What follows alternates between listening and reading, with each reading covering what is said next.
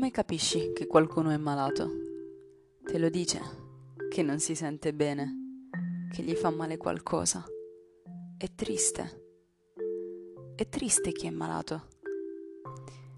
Oggi ti racconto la storia di un malato, Bacchino malato, noto anche come un autoritratto di Caravaggio in veste di Bacco. Io sono Mayra e questo è Artist Blind, un podcast dove i suoni hanno un colore e le immagini una voce, la mia.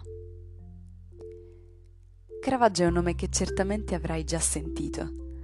Caravaggio è una città in provincia di Bergamo ed è in realtà al centro quasi perfetto di una croce tra Bergamo a nord, Crema a sud, Brescia a est e Milano a ovest. In questa città nascono Lucia e Fermo Merisi, dalla cui coppia nasce Michelangelo Michelangelo Merisi, detto il Caravaggio. È il 29 settembre, quando nasce. Oggi è settembre, mentre scrivo. Chissà se è settembre, anche mentre tu stai ascoltando. Non piove, ma il cielo è denso e lascia traspirare un vento fresco che mi fa il solletico alle gambe. Cosa sentono adesso le tue gambe? È il 29 settembre del 1571, quando nasce Caravaggio. Sai, tra una quarantina d'anni lì ci sarà una tragica epidemia di peste, la peste famosa del Seicento, di cui parlano i promessi sposi. Ti ricordi la storia? Renzo e Lucia, in quel ramo del lago di Como che volge a mezzogiorno tra due catene non interrotte di monti. Comincia il romanzo. Il protagonista della tela qui è un ragazzo, è giovane, ha la pelle tesa e morbida e profuma di frutti e sospiri. È un dipinto ad olio su tela. La tela è grande 53 cm per 67 di altezza. È ben inquadrato nella cornice come fosse una finestra ed anche la grandezza è molto simile al reale, appena un po' più piccolo di un uomo in carne ed ossa. La sua testa è in cima al quadro, mentre in basso al limite del bordo c'è un tavolo di pietra. Sembra il prolungamento interno della cornice stessa, come se il tavolo fosse il davanzale di una finestra di pittura che si affaccia sul 1594. Te la immagini? Una finestra così, una finestra temporale. E lui, il ragazzo, che ti guarda e non capisce cosa indossi. Sai, lui ha una tunica indosso ed ha una corona di pampini e di alloro. Cosa vuoi che ne sappia di camicie, felpe e jeans? Oppure al contrario, ha visto i secoli e le generazioni magari, ha osservato mode e genti da ogni dove, chi lo sa. Questo ragazzo alla finestra è seduto di profilo, verso destra, con le gambe accavallate. Si intravede il suo ginocchio muscoloso oltre il tavolo di pietra. Ha il volto verso destra e verso il quadro, e verso te che sei davanti. Siete l'uno innanzi all'altro, come fosse in uno specchio. Ecco, è proprio questa la sensazione, così intima, che sembra di essere solo con te stesso. Forse autoritratto allo specchio è una posizione intima, ha lo sguardo penetrante, come se ti stesse sussurrando sono io, io sono me. Forse proprio questo è il motivo per cui gli studiosi e gli storici dell'arte hanno presupposto che si tratti dell'autoritratto di Caravaggio. Tra l'altro l'anno di realizzazione sembra coincidere con una breve permanenza di Caravaggio in ospedale, un calcio di cavallo sulla gamba, hanno detto. E nel periodo di degenza, quando ancora non aveva riacquistato un colorito, diciamo, in salute, si pensa abbia dipinto la versione di se stesso come Bacco, il dio ubriaco. La sua testa è reclinata appena indietro nella torsione verso destra, un po' sensuale, un po' ammiccante le spalle un po' ricurve in avanti, come se volesse proteggersi il petto. E il braccio destro è ben in vista, il gomito schiaccia il fianco, l'avambraccio tocca il petto e in mano ha un grappolo d'uva. Lo avvicina al mento con entrambe le mani, ma la mano sinistra è nascosta dagli acini, si intravede appena. In questa posizione rannicchiata, un po' contratta eppure rilassata, sono definiti bene tutti i muscoli del corpo, in una pelle molto delicata e pallida abbastanza da far pensare che sia malato questo Bacco giovinetto.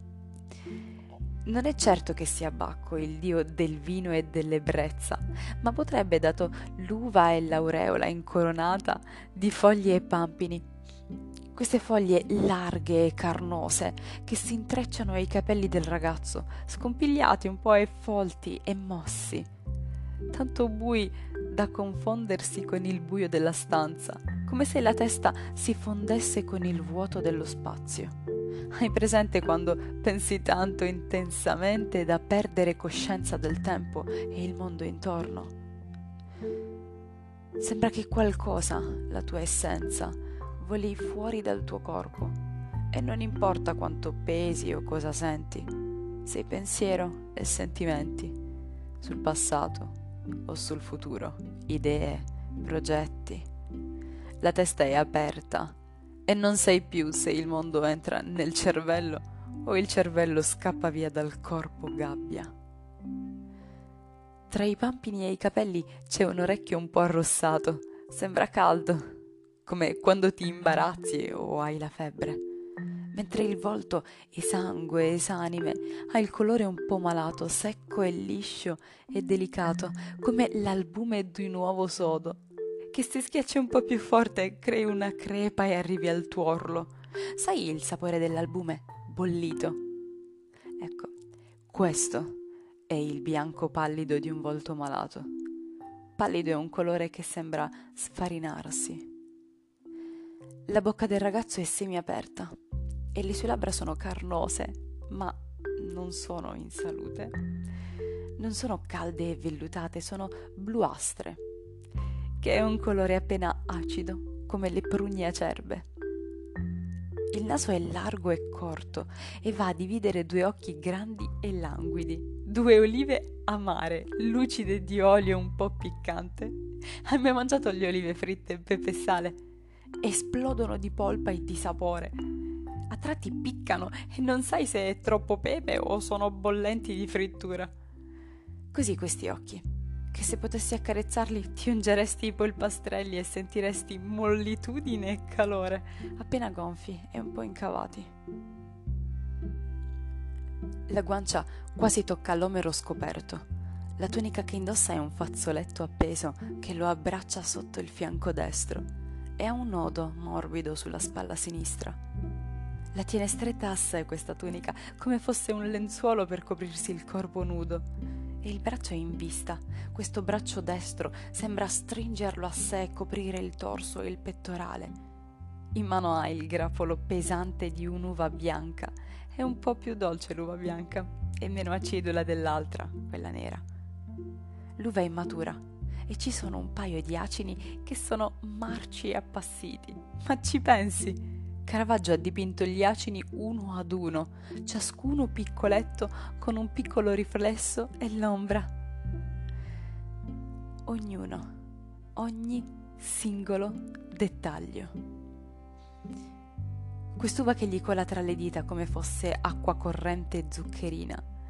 Sotto c'è il gomito e il tavolo di pietra.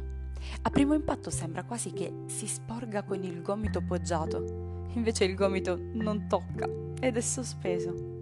E sul ripiano, quello di pietra in basso a destra, nell'angolo davanti, c'è ancora un grappolo di uva nera, quella aspra, con ancora pampini e viticci rigogliosi che trabordano, lo attorniano fin dentro la cornice. E un paio di pesche anche, nettarine vellutate e tonde e sode. Il fondo della stanza è buio e tetro, sembra silenzioso, come fosse notte e il mondo dorme. È un po' drammatica e nostalgica la scena. In fondo dicono che Caravaggio abbia avviato il cosiddetto realismo drammatico. Sarà perché descrive col pennello attentamente la realtà più cruda, meno imbellettata dei suoi predecessori. La pittura fino ad allora è stata candita e ovattata. E invece Michelangelo Merisi ha osato e sperimentato. E se l'arte di prima è un filetto di merluzzo e un filo d'olio, Quest'arte caravaggia è una tartar di tonno crudo, pepe e sale. Credo sia stata questa la percezione del principio innovatore. Caravaggio è l'iniziatore della pittura moderna e non a caso al suo seguito si forma il caravaggismo a lui ispirato e discepolizzato. Intanto penso a come deve aver vissuto Caravaggio chissà se ha mai pensato a cosa avrebbe portato la sua vita. A volte penso che mi affanno in questa vita e spesso perdo la speranza in cosa faccio, nei miei perché, convinta che la morte spenga anima e ricordi cercando la conferma che qualcosa lascerò a chi viene dopo.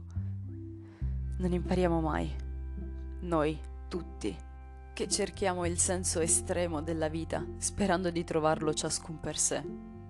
Eppure il passato e la storia delle enciclopedie non fa altro che ripeterci che è un circolo e ciascuno trova il senso della vita di un suo predecessore. E questo è il segreto mai svelato, il senso della vita di ciascuno è nelle mani di qualcuno nato dopo. E se smettiamo di essere egocentrici e proviamo a far parte del ciclo della storia, saremo più sereni con l'idea che è un passaggio collettivo. E la mia vita e le mie azioni sono segni di un racconto che qualcuno leggerà nel mondo prossimo.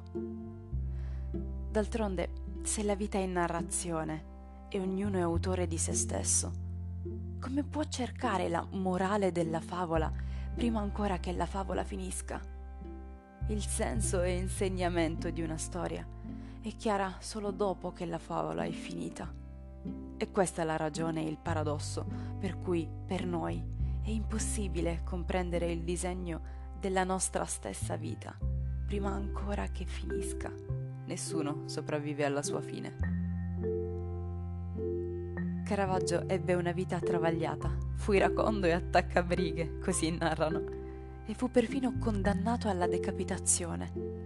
Pensa che la pena decretata sentenziava che chiunque l'avesse riconosciuto così per strada avrebbe potuto ucciderlo. Capisci? Una vita in fuga, sempre allerta, con la paura di essere te stesso, che ti senti giustiziato da chiunque ti sta attorno. Che poi non è diverso dall'insicurezza di chi sente addosso i giudizi della gente e di se stesso.